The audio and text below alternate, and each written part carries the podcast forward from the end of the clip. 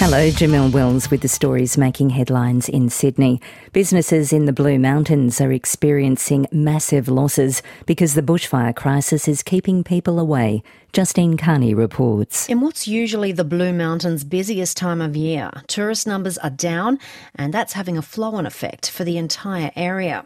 Blue Mountains Mayor Mark Greenhill says the impact will be felt for a long time to come. We're talking about massive losses in customer numbers, and it will take a long time for business to recover. Local cafe owner Kerry Mulford says turnover has dropped by about 80%. Local staff aren't getting the work because we just I just can't afford to roster up for how we would normally. Ms Mulford says the impact is also being felt by her suppliers, with her purchases down by 90%. A man's been taken to hospital after being bashed at Girraween in Sydney's west.